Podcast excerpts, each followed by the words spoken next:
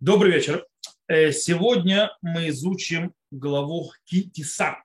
Глава Китиса, в центре которой стоит грех Золотого Тельца.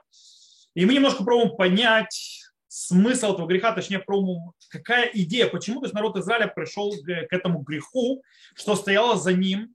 Потому что, смотрите, у нас есть очень интересная вещь. Есть трактат, э, Гмара в трактате Гетин, э, которая говорит о грехе, грехе золотого тельца, так в случае понимает Раши.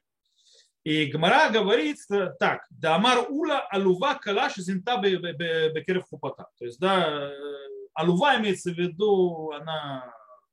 Алув это вообще, то есть, бедный, то есть, ну, в принципе, в этом случае, то есть, презренный. То есть, алув это кто-то э, то есть, да, кто-то, то есть, э, та невеста, которая, скажем так, э, распутствовала вблизи своей хупы, то есть, вблизи своей свадьбы. То есть, да, скажем так, встала, встала на путь распутства в это время. Объясняет Раши, что речь идет о чем? Он говорит, что когда еще Шхина находится на горе Синай, а они уже сделали э, золотого тельца. То есть об этом говорит Мара. И действительно хороший вопрос, который мы поднимаем, и я надеюсь, что люди задумались об этом. Как такое может быть?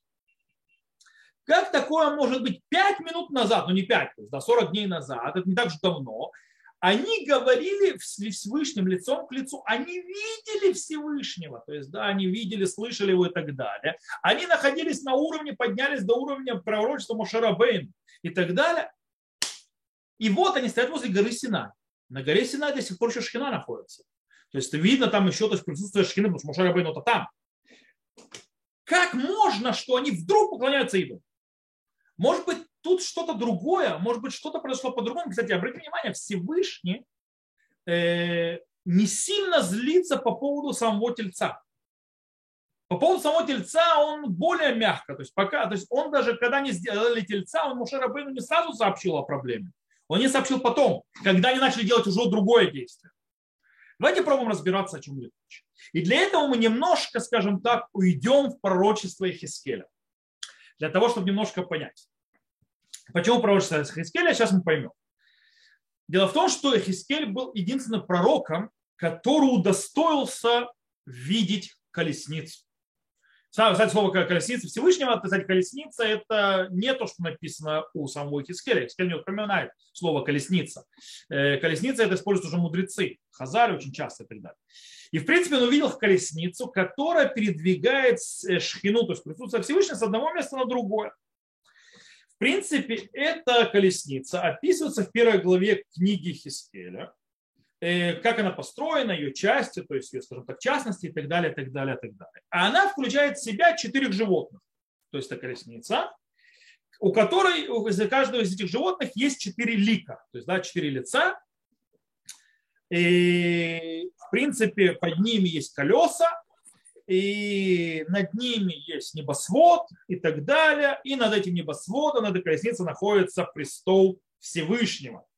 Дмут кимаре Адам алав милим алла гумаре дмут кводаши. То есть, да, и там, то есть, э, дмут, то есть, э, сейчас открою лучше Хискеля самого и прочитаю вам.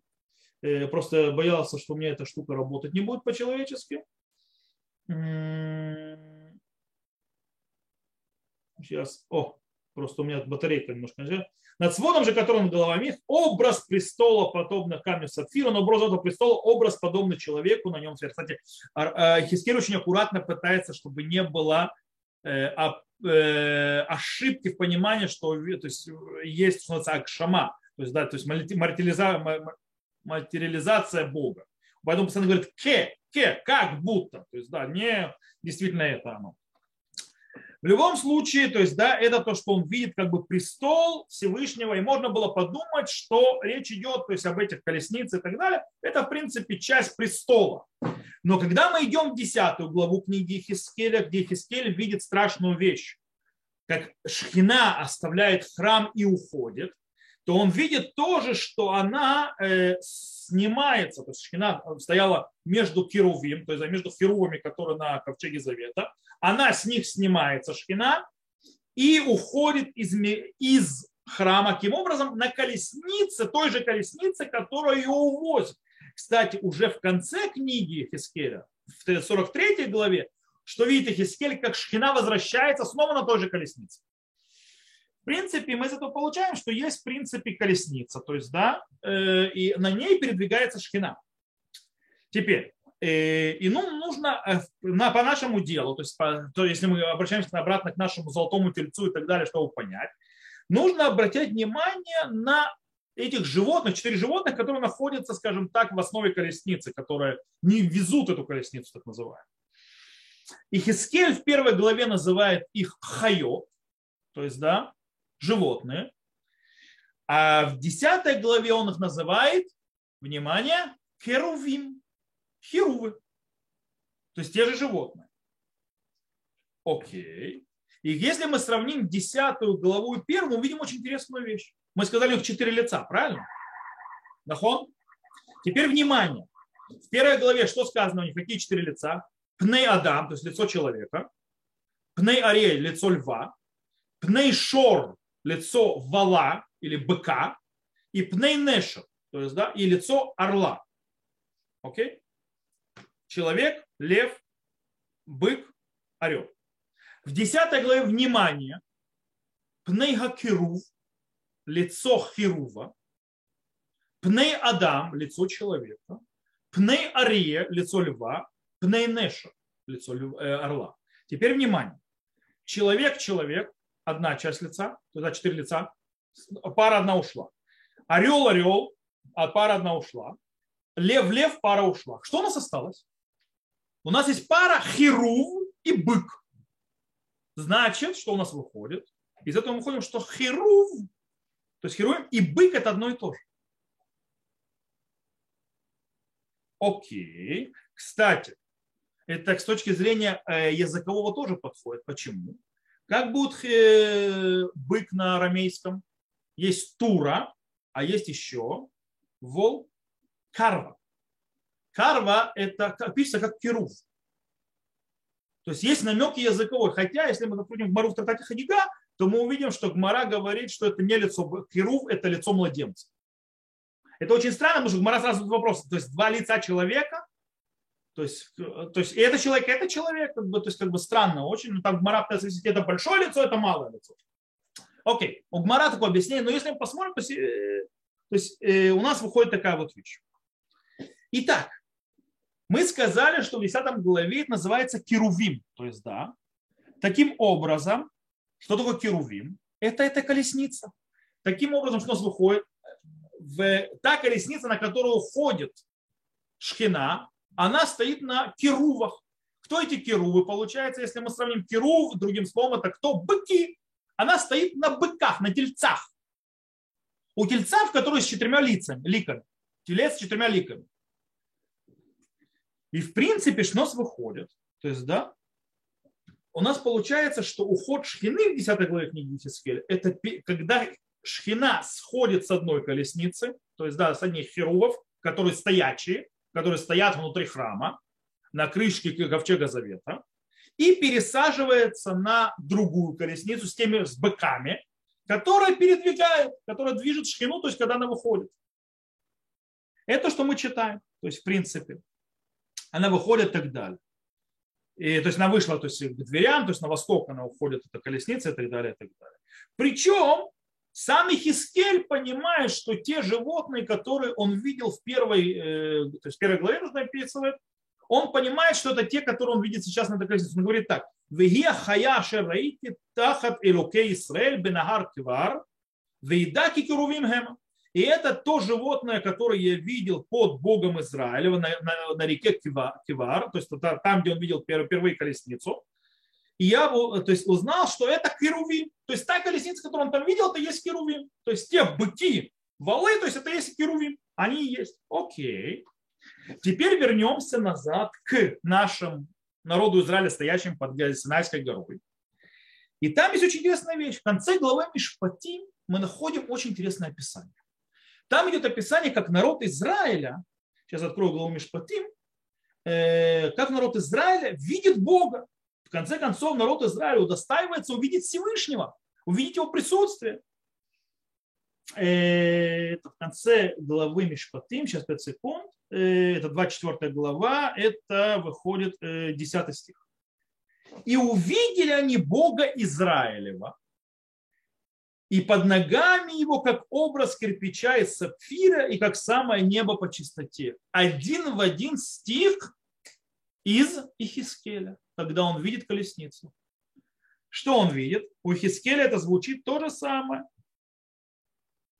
У Ихискеля в первой главе «Вемимеалли ракия», то есть и над нас небосводом, а шер аль рушам, который над головами этих вот херувов, этих переводов и колесниц и животных, камаре эвен сафир дмут кисе. Я хочу на иврите, это на иврите то есть звучит, то есть, да, то есть тоже как выглядит сафир и так далее. А смотрите, на иврите звучит глава Мишпатим. Вейар это элокей Израиль, Тахат раглав кимаасе ливната сафир векиэцем ашамаем литоа. То есть они видят что? Они видят колесницу. И так действительно объясняет Ибн Эзра. Ибн Эзра в своем комментарии так и говорит. Он пишет, вегины кату. И вот сказано, написано, в Иеруита Лука Исраиль увидели Бога Израилева, Вешан Катув, э, то есть там имеется в Хискеле, Ахая Ашераити Тахат Израиль. Это то животное, которое видел под Богом Израиля. О, Китафас дерех цара, китаха таракия. Он сказал это коротко, по-настоящему это не животное, это находится под э, небосводом, который он видит. Гамгу тахатакиса, и это под крест, э, то есть под престолом. Ваколь тахата шеманихбат, и все это под Всевышним. Что говорит Эбенезра, то есть на этом сравнении, то есть мы явно видим, он нам раскрывает абсолютно новое понимание на все вот это вот э, рассказ про быка, то есть про этого тельца, золотого тельца. В конце главы Мишпати народ Израиля видит Всевышнего, сидящим на колеснице. И эта колесница выглядит как из быков, из тельцов, как если мы э, сравниваем это с тем, что сказано, то у него лика тельца, одно из лик, то есть, да, это то, что мы сравниваем, что Керувим, он им сидит. Теперь, После того, как Мушарабейну поднимается туда на небе к Всевышнему, наверх, и он не возвращается, что они просят у народа Израиля в Мушарабейну? Он просит, чтобы он вернул Аарон что? Муше? Нет. Чтобы он вернул Шхину назад сюда, которая ушла вместе с Муше. Поэтому что делает Агарон? Он строит Меркову. Посмотрите, кто сделал золотого тельца? Агарон он строит колесницу. Колесницу, причем по той системе, которой они уже знакомы с ней, по тому видению, которое они видели, а, на котором находится шхина. Смотрите, в Ясу Эгель Бахуре Виштахавули Масыха Ваямирует Квудам Бетивтовнит Шор Охель Эсер. Это Тигелим, кстати. То есть и сделали Э, в э, тельца на Хурейве, на горе Синай, и поклонились идолу, и поменяли мой, то есть мое, мой, это, это квудам, это квуди, в миру это квуди, то есть так его объясняют мудрецы наши, то есть имеется мой, то есть мое великолепие э, в виду тельца, который поедает траву. То есть, в принципе, с точки зрения Гарона, когда он делал этого тельца, он, у него, он должен был для чего? Он не был для идолопоклонства. Он был той колесницей, на которой должна была спуститься шхина. Поэтому говорит Агарон, Хагли Хашем Махар, праздник Богу завтра. То есть вот колесница готова, шхина спустится, и тогда будет праздник Богу. То есть, в принципе, то, что весь грех Агарона было в чем, что он пытался искусственным путем заставить Шхину спуститься оттуда, куда она ушла, на эту колесницу, которая здесь. Это весь грех Агарона. Он ошибся, потому что Шхину заставить нельзя пересаживаться с одной колесницы в другой, то есть Всевышний сам будет решать, как он будет двигаться. Но народ, скорее всего, не совсем понял великую идею Агарона то есть замысел Аарона. Поэтому, еще раз говорю, поэтому изначально Всевышний не разозлился, когда сделали тельца. Э, в начале, когда они, кстати, говорили «Элю рукеха Исраэль», Люха Мерец Мецрайм, то есть когда они кричали, то есть да, это Бог твой Израиль, который вывел тебя из земли египетской, никто, нигде не понятно, что они на, указывали на быка, на тельца.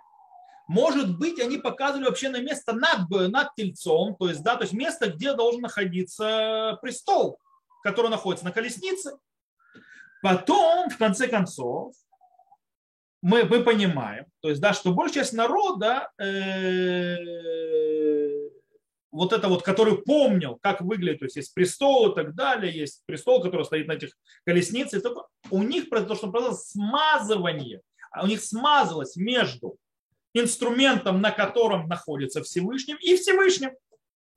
И таким образом они взяли то есть и присоединили к инструменту, то есть к этой колеснице, на которой находится Всевышний, то есть называется того, кто должен нанести. То есть, скажем так, между, они спутали, то есть смазали полностью э, между инструментом и сущностью того, для кого этот инструмент, в принципе, использовался, как бы для переселения шхины. И оттуда пошла, пошла вся проблема.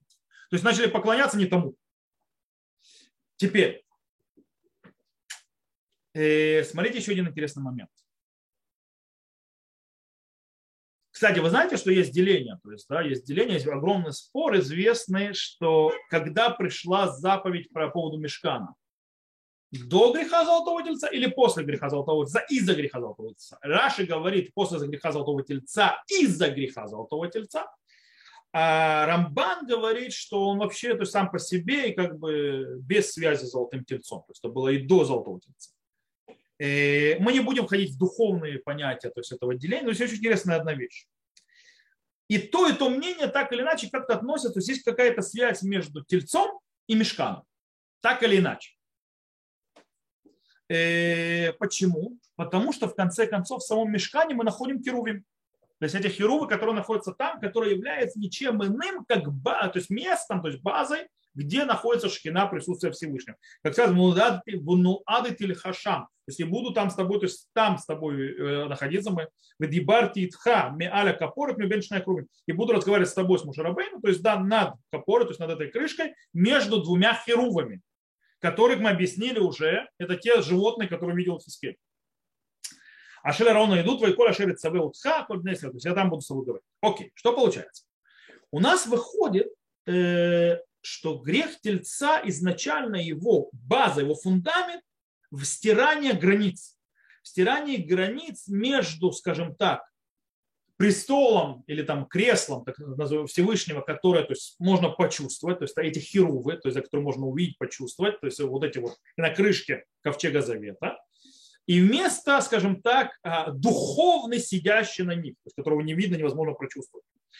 Э, таким образом, кстати, интересно, в процессе исправления этого греха Всевышний не убрал, в конце концов, свое так называемое, скажем так, кресло, которое сидит, которое есть этими, скажем так, с которым мы согрешили.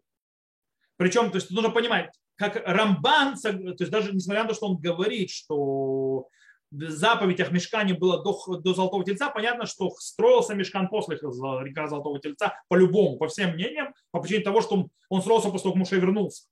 А Муше, как мы знаем, то есть это, во время греха Золотого Тельца был на горе Синай, поэтому мешкан никакой, да, хоть он заповедь получил, по мнению Рамбана, но еще никто ничего не строил. Э, и понятно, что строилось уже после того, и там уже делались исправления, которые нужно с точки зрения греха Золотого Тельца. В любом случае, э, Всевышний не убрал. Всевышний убрал, и народ должен был помнить и не путать на, на поколение то есть между креслом и между сидящим на этом кресле. И ни в коем случае их не спутать. Потому что произошла путаница, в этом было грех. Теперь, почему? Э, народу до сих пор нужны, скажем так, э, физически ощутимые признаки присутствия шхины среди них. То есть, да, которые метафизическое, которые невозможно то есть, ощутить, попробовать и так далее. Они до сих пор не в этом нуждаются. Но есть строгое ограничение. Строгое ограничение понимания, что есть э, граница. Поэтому что делать Всевышний? Всевышний говорит, вот тебе керувим есть, они есть, не стоят внутри святая святых, но видеть ты их не можешь. Потому что их видеть может только один человек раз в год, когда он заходит в святая святых. И это Агарон. Или его потомок, который займет его место как первосвященник, который заходит в Йом-Кипур, и только тогда он видит Херувим. То есть он видит вот это вот место престола обитания Шхины. Почему? Потому что только он сумел это разделить между креслом и между сидящим креслом. Потому что он сказал Хагля Ашем. То есть, да, вот вам мы кресло создали, мы сделали Меркову, мы сделали колесницу. В нее мы хотим, чтобы Шхина переселилась, пришла обратно в стан народа Израиля. Но это не сам Всевышний. То есть Шхину нужно ожидать. Хагля Ашем. Теперь мы из этого можем объяснить очень интересную вещь.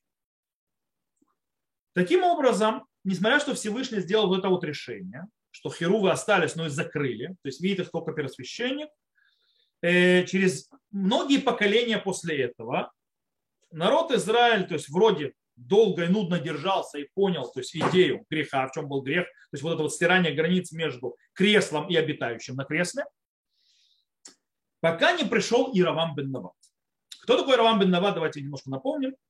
Э, после смерти царя Шломо, то Шломо из-за его поведения, то есть в конце концов, что он нарушил то есть запрет жениться на многих женах, и поэтому в конце концов под старость он дал слабину, и они там настроили всякой гадости, э, его жены, которые в конце концов оказались, что они не ушли никуда от своих божеств. Э, Всевышний сказал, что он после его смерти разорвет царство его на две части. В принципе, действительно, после смерти Шлому э, его царство было разорвано на две части, тогда как его сын Рехавам правил Иудеей, то есть да, Иерусалимом, естественно, а Яровам бен Нават, который сделал разрыв, он стал царем, первым царем Израильского царства, в принципе, вроде из-за праведного гнева изначально, но в конце Яровам бен Нават боялся очень интересную вещь, там это описано в второй книге царей, что Яровам бен Нават боялся, что народ Израиля, когда наступят праздники паломничества, он пойдет в Иерусалим, в храм, и снова, скажем так, приклеится к Рехаваму, э, царю иудейскому, потомку Шломо, и его убьют. По этой причине он делает гениальный шаг конем и делает следующую вещь. Он стро... ставит двух тельцов двух золотых тельцов, одно на границе северной, на границе э, то есть Израильского царства и земли Израиля, а второй на южной границе Израильского царства. Зачем он это делает? Он говорит, Равлахем меалот Иерушалаем, то есть вам не нужно подниматься в Иерусалим, Гине Элокеха Израиль, Ашер Гейлуха Меэрец Мицраем. Вот Бог твой Израиль, который вывел тебя из земли египетской. То есть вроде повторяется. И в принципе по-настоящему идет глубокая идея, кто мы уже объясняли, которая стояла за действием Яровама. Яровам бен Нават, он в принципе, к чему он привык? Он привык, что Всевышний обитает между двух херувим, то есть, да, то есть на ковчеге Завета, там находится шхина, между двух херувим. И поэтому э, говорит Яровам, недостаточно одного керува, а керув мы сказали, у нас получается по описанию Хискеля, это бык, э, то есть телец, Таким образом, недостаточно одного тельца, то есть шхина обитает на двух тельцах. Поэтому я ставлю двух тельцов. Один на севере, другой на юге. И там, вот в этом пространстве между ними, будет обитать шхина. Потому что я строю колесницу. Так сделал Яровам бен Нават. То есть, в принципе, когда он показывает, это Бог твой Израиль, он не имеет в виду эти два золотых тельца. Он может сказать, что он показывает, что вся земля Израиля, которая лежит, то есть все израильское царство, которое лежит между двух этих тельцов, это там обитает шкина. И тут Бог твой Израиль находится. То есть можете строить жертвенники и приносить жертвы здесь, не нужно никуда идти ни в какую русло. Вот он здесь обитает. И тут же произошло то, что произошло с Агароном, произошло то же самое с действием Яровам бен Нават. Хатат, аддам. То есть, да, и так далее. Есть, и это стало грехом. Чем это стало грехом? Потому что народ начал, в конце концов, снова стер границу между символикой, то есть, да, и между того, что, то есть, в принципе, что это должно быть между ними. И, в принципе, у них произошло что? То есть, они начали, вместо того, чтобы служить Всевышнему, который как бы находится между Э, двух херувов, то есть, да, который как бы обитает на колеснице, они начали служить самой, то есть, да, по ошибке, то есть вы сделав ошибку на конце, то есть да, что они очень быстро начали служить э, самим тельцам. Э, в лезвох ля галима шарасан, да, приносить э, самим тельцам этим э, жертвоприношения. Таки, э, то есть, э, таким образом получилось, что Иравам бен Нават то есть, э, привел к греху народ Израиля, за что, в принципе, потом поплатился. То есть, и здесь получается очень важная вещь стирание границы между, скажем так, инструментом и между целью, то есть симцеи и шматара. То есть, да, когда ты стираешь между средствами и целью границу между то, что называется осязаемых и не осязаемых, то, что называется, а то, что называется априорное, то есть не, не, к которому прикоснуться не можно, между символикой и между сущностью, в принципе, и стоит вот это вот стирание в основе всех грехов народа Израиля на течение всего Танаха. Начиная с греха Золотого Тельца. То есть, в принципе, и это, кстати, это проявляется и в извращенном понимании всей системы святости и жертвоприношений тоже. По поводу царства и царя. По поводу разных путей служения Всевышнего. То есть, в принципе, человек, то есть народ Израиля, хочет служить, быть хорошим, замечательным, стирает границы очень часто между символикой и сущностью, между средством и целью. Приходит к тому, что он уже жертву приносит и делает всевозможные действия вроде духовных, ну, ты знаешь, он преклоняется идол. По причине того, что граница стерлась. Хотя изначально вроде все нормально было. И это сломалось. И это то, что я, кстати, то, что я говорил. Я пытался на одной ноге это объяснить, то есть в автобусе, кто слышал разговор, кто ехал это. Я пытался объяснить, то есть по поводу Лагбаумера и так далее, все эти вещи, которые происходят. Люди стерли эту границу. Они превратили вот это в служение.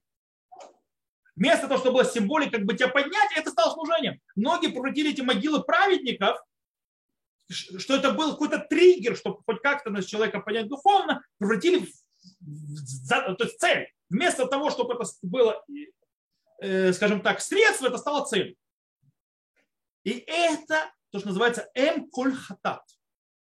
Это то, что называется мать всех грехов народа Израиля всегда, во все поколения. Вроде хотим служить Всевышнему, в конце концов сбиваемся на что-то непонятное, боковое, и вот это вот ощущение, осязание, попробовать и так далее, и по-настоящему в конце концов возвращаем служение Всевышнему, э, и все, и все извращается. И нужно научиться держать эту грань.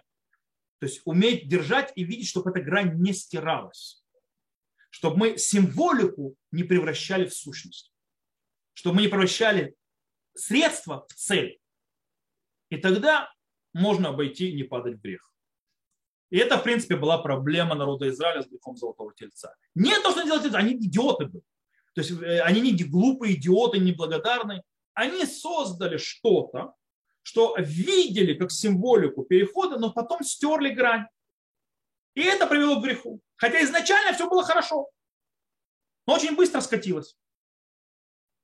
То, на этом мы сегодня закончим. Надеюсь, что вам было интересно, полезно.